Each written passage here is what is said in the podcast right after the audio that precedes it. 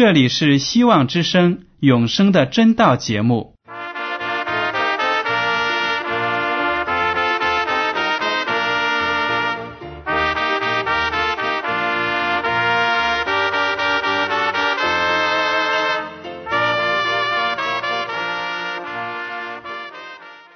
亲爱的听众朋友们，你们好，我是艾德，很高兴今天能和你们在永生的真道这个栏目中见面。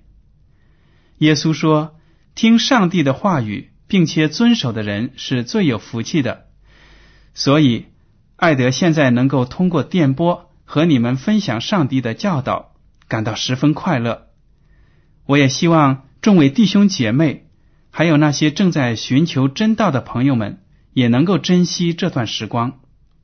大家不妨在手边准备好纸和笔，将今天讲到的要点和经文章节做些记录，以便过后自己再亲自查考圣经。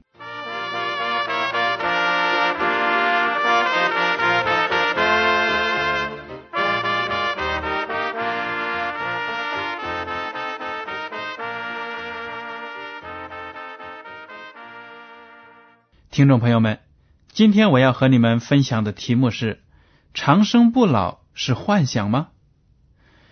长生不老是自古以来许多人的渴求，然而呢，没有任何一个人做到了这一点。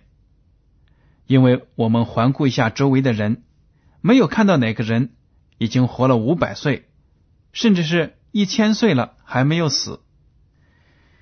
古代的时候，当那些臣子去觐见皇帝的时候呢，都会向皇帝三叩九拜，嘴里还要喊吾皇万岁万岁万万岁。但是不管那些拍马溜须的官员用多么美妙的词句来祝愿自己的皇上长生不老万寿无疆，皇帝作为一个人终究还是要有一死的。据历史传说，秦始皇曾经派徐福带领三千童男童女东渡扶桑，也就是现在的日本，去寻找长生不老的灵丹妙药。结果怎么样呢？徐福知道这种药呢肯定是找不到的，自己回头向皇帝又交不了差，怎么办呢？干脆就在扶桑定居下来了，免得空手回去了被定死罪。所以呢，传说还有一些书的记载呢，都说日本的国民现在有很多都是徐福和他带去的三千童男童女的后代。到了二十一世纪的今天，随着科学技术的发展，人们追求长生的幻想又一次高涨起来了。有些有钱人得了不治之症，就立下遗嘱，说死后呢要把自己的遗体冷藏起来，冷冻起来。为什么呢？因为要保留到将来医学能够治愈他的疾病的那一天，然后再解冻治疗，希望能够继续生活下去。还有的人呢要把自己的基因保留起来，希望将来用克隆复制的技术重新造一个他。在我看来呢，冷藏也好，克隆技术也好，其实都不是可行的方法。人类目前的科技水平呢，不能够保证可以使死人复活。在发明可行的方法之前，人们还是接连不断的死去。再说了，这个世界上新出现的疾病已经令科学家们应接不暇了，每一样新的病毒都可能是致人死命的杀手。而且这个病毒呢，还是在不断的演变当中。一个长期卧床不起，靠人工呼吸器和营养液为生的病人所花费的医疗费用呢，是相当巨大的。又有多少平民百姓可以付得起冷藏和克隆的费用呢？所以我说啊，这样的科学手段是不切实际的。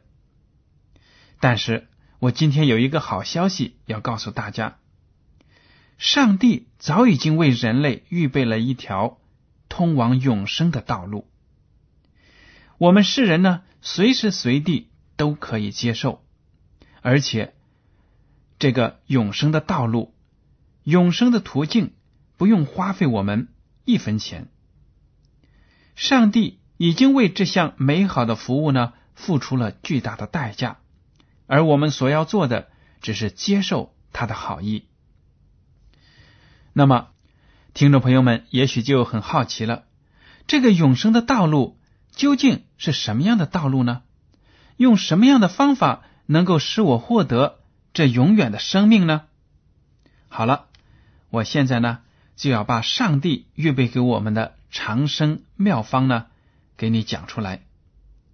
首先，大家应该同意我的观点，就是说呢，如果我们想搞清楚怎么样战胜死亡的方法，那么我们应该知道人为什么死亡，您说对吗？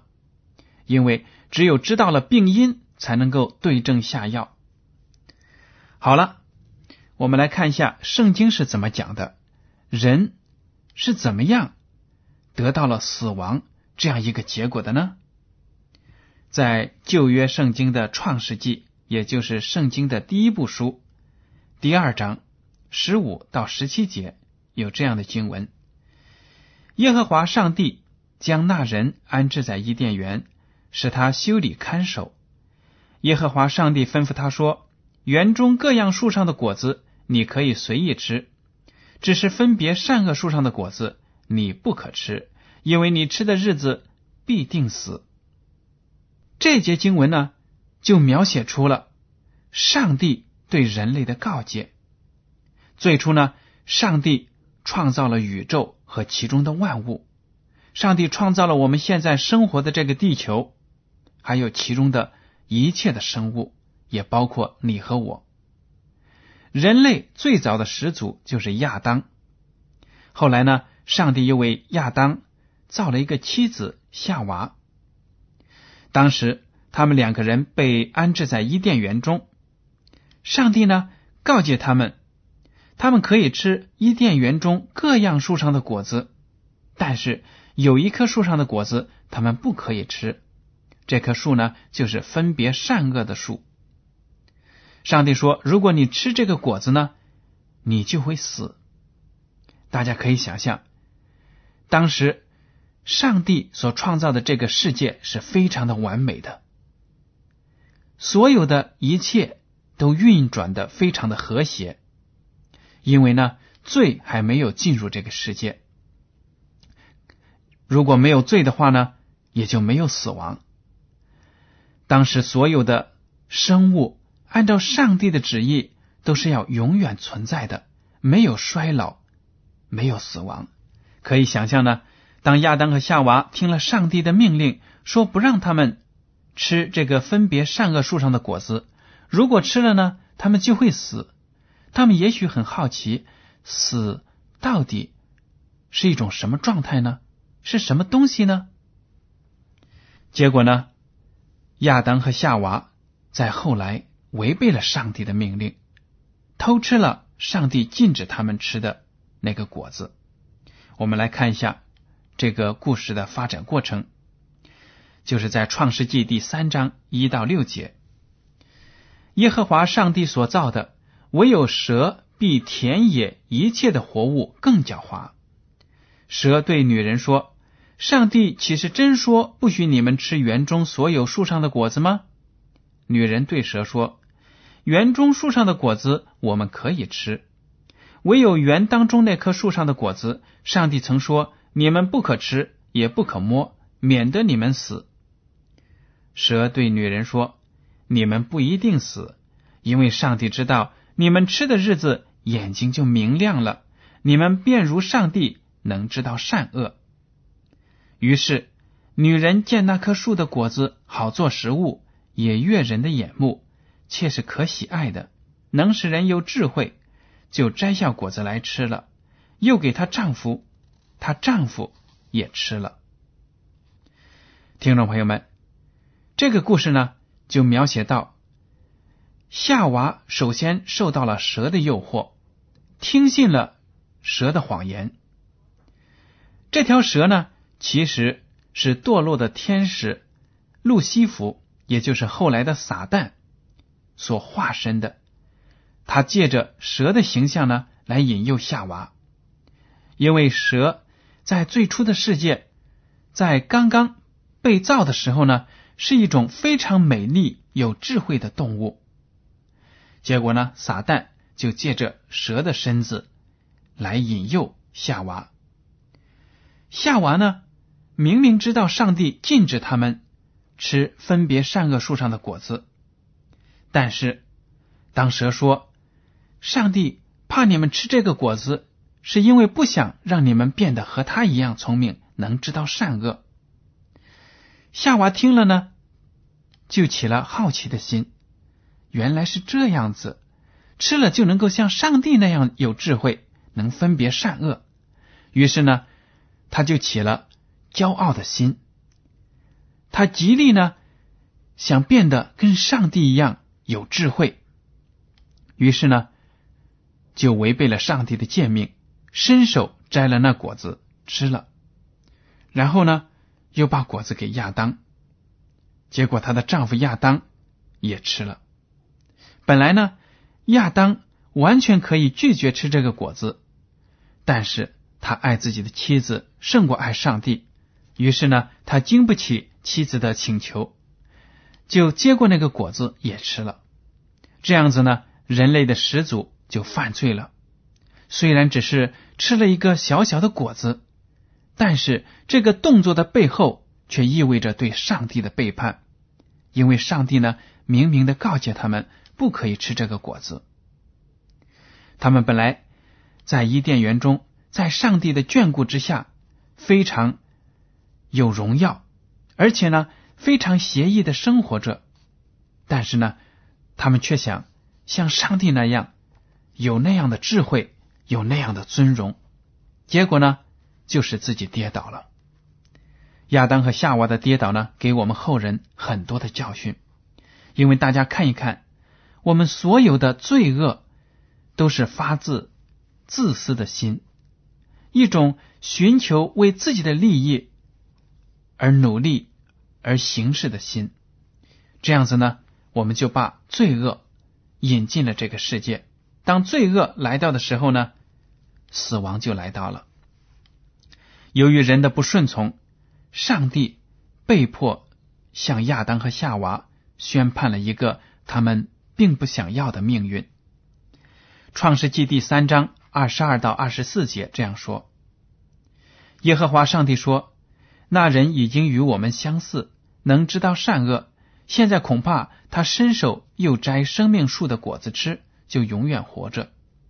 耶和华上帝便打发他出伊甸园去，耕种他所自出之地，于是把他赶出去了。又在伊甸园的东边安设基路伯，和四面转动发火焰的剑，要把守生命树的道路。这些经文呢，就写了当耶和华上帝看到人类背叛了自己的命令之后呢，非常的伤心，因为现在呢他们成了罪人，失去了上帝的荣耀。这个时候呢，如果他们仍然留在伊甸园里，他们就会吃生命树上的果子，那么他们就会长生不老，做永远的罪人。这样的结果呢，是非常的可怕的，非常的严重的。于是上帝说，要把亚当和夏娃打发出伊甸园去，而且呢，安设了天使在园口拔住那个门，不让他们再回来。多么可悲啊！亚当和夏娃因为违背了上帝的诫命，就丧失了自己完美的家园，从此呢就开始了非常艰苦的生活，而且呢他们的身体不断的衰老，直至最后死亡。尽管圣经记载呢，亚当活了九百多岁，将近一千岁，但是到头来难免还是一死。罪如何影响人与上帝的关系呢？在旧约的以赛亚书五十九章第二节这样说：但你们的罪孽使你们与上帝隔绝，你们的罪恶使他掩面不听你们。罪的后果呢，就是使人跟上帝、自己的创造者、自己在天上的父亲给隔绝开了。人和上帝之间呢，有一道非常宽的鸿沟。这个时候呢，上帝不再跟人面对面的谈话了。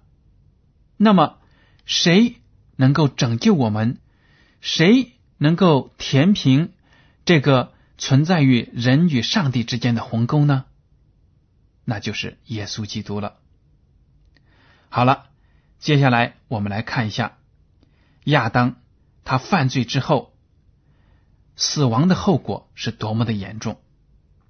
在新约的罗马书第五章十二节这样说：这就如罪是从一人入了世界，死又是从罪来的，于是死就临到众人，因为众人都犯了罪。这句话呢，讲得非常的清楚，因为亚当犯了罪，所以呢他就有了死亡。因为我们都是亚当和夏娃的后裔，我们呢就将来都会面临死亡的威胁，而且呢我们一生下来就有犯罪的倾向。尽管一个婴孩在不会做出选择之前呢，他是不犯罪的，但是当他渐渐的长大呢，他就难免要犯罪。圣经说了，人人都是犯了罪的，都是罪人。罗马书第六章二十三节这样说：因为罪的工价乃是死，唯有上帝的恩赐在我们的主基督耶稣里乃是永生。既然你和我都是罪人，都犯了罪，都违背了上帝的律法，都有与上帝为敌、做仇敌的那种情况，那么我们呢，本来是不能够见到上帝的面的，不能够得到上帝的恩赐的，本来都是要有一死的。但是在主基督耶稣里，我们就有了永生，因为主基督来到这个世界上，拯救了我们，用自己的生命在十字架上成就了上帝的律法对罪人的要求。只要我们接受耶稣基督在十字架上所做出的牺牲，那么我们就能够得以见上帝的面，而且呢，将来在天国里享受永生。罗马书第三章二十三节这样说：因为世人都犯了罪，亏缺了上帝的荣耀。这句话呢，清清楚楚的把你和我都包括在了罪人里面。没有任何一个人说我是清白的，我的良心是无愧的，没有人敢这样说。因为我们在这个世界上呢，每天都有犯错，每天呢都有不符合上帝律法的那些言行和思维。这样的念头在脑子中一闪，就是干犯了上帝的律法。因为人一切的行动呢，都是来源于他的念头，他的动机。上帝是一个全能全知的上帝，他鉴察我们的一言一行，鉴察我们的思维。我们有错误的动机，有邪恶的念头，都是要遭受审判的。所以说呢，你和我都是罪人。罗马书第三章十到十二节，其实呢，这一节经文是引用了诗篇的第十四篇一到三节，还有诗篇的第五十三篇一到三节。我来读一下罗马书第三章十到十二节。就如经上所记，这个经上呢，指的就是旧约的诗篇。没有一人，连一个也没有，没有明白的，没有寻求上帝的，都是偏离正路，一同变为无用。没有行善的，连一个也没有。从古到今，没有任何一个人是主动要去寻求上帝的赦免，去追求上帝的真理的。所有的人呢，都偏离了上帝的正路。这是一个非常可怕的罪的后果。因为亚当和夏娃的犯罪，我们人与上帝隔绝了。没有人愿意主动的去追求上帝，去顺服上帝的律法。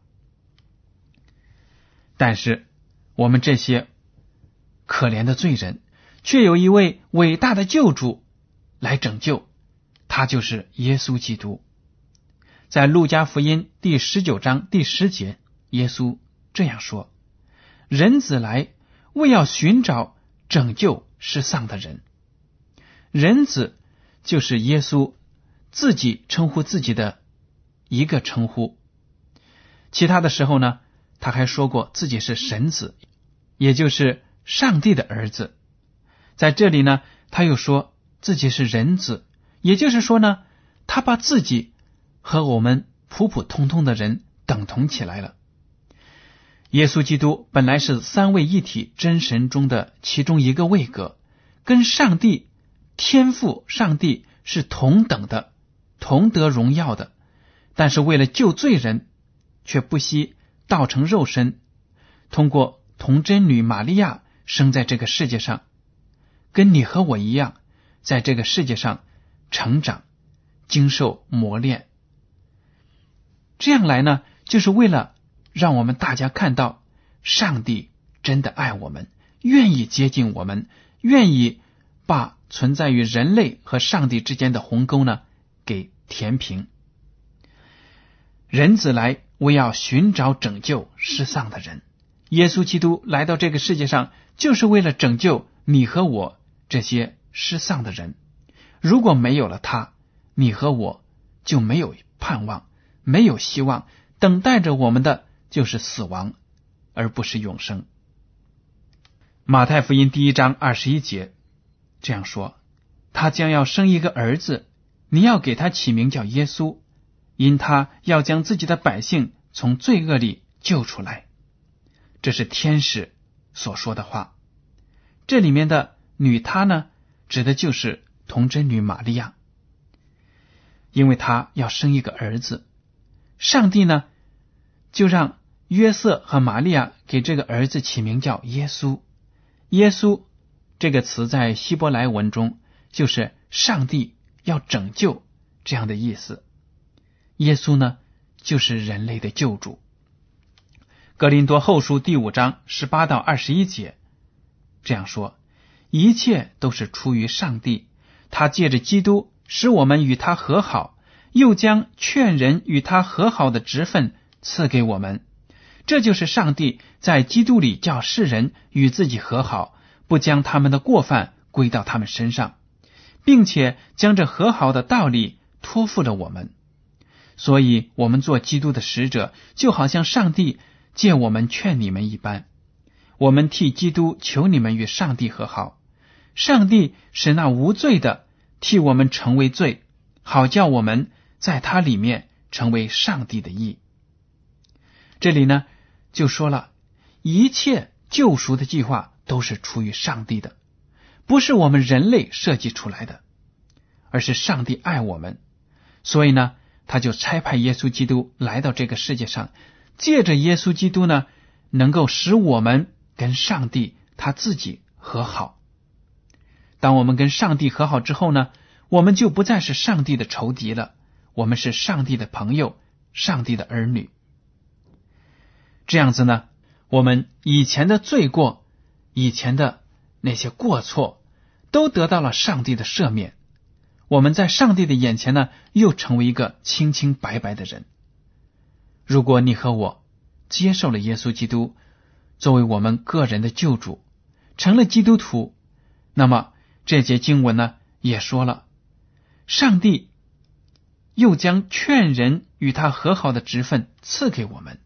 也就是说呢，你和我都有职责，要把这使人得救的福音传给其他的人，自己所爱的人，自己的邻居，自己的同事，因为这是上帝给我们的，委托给我们的职分。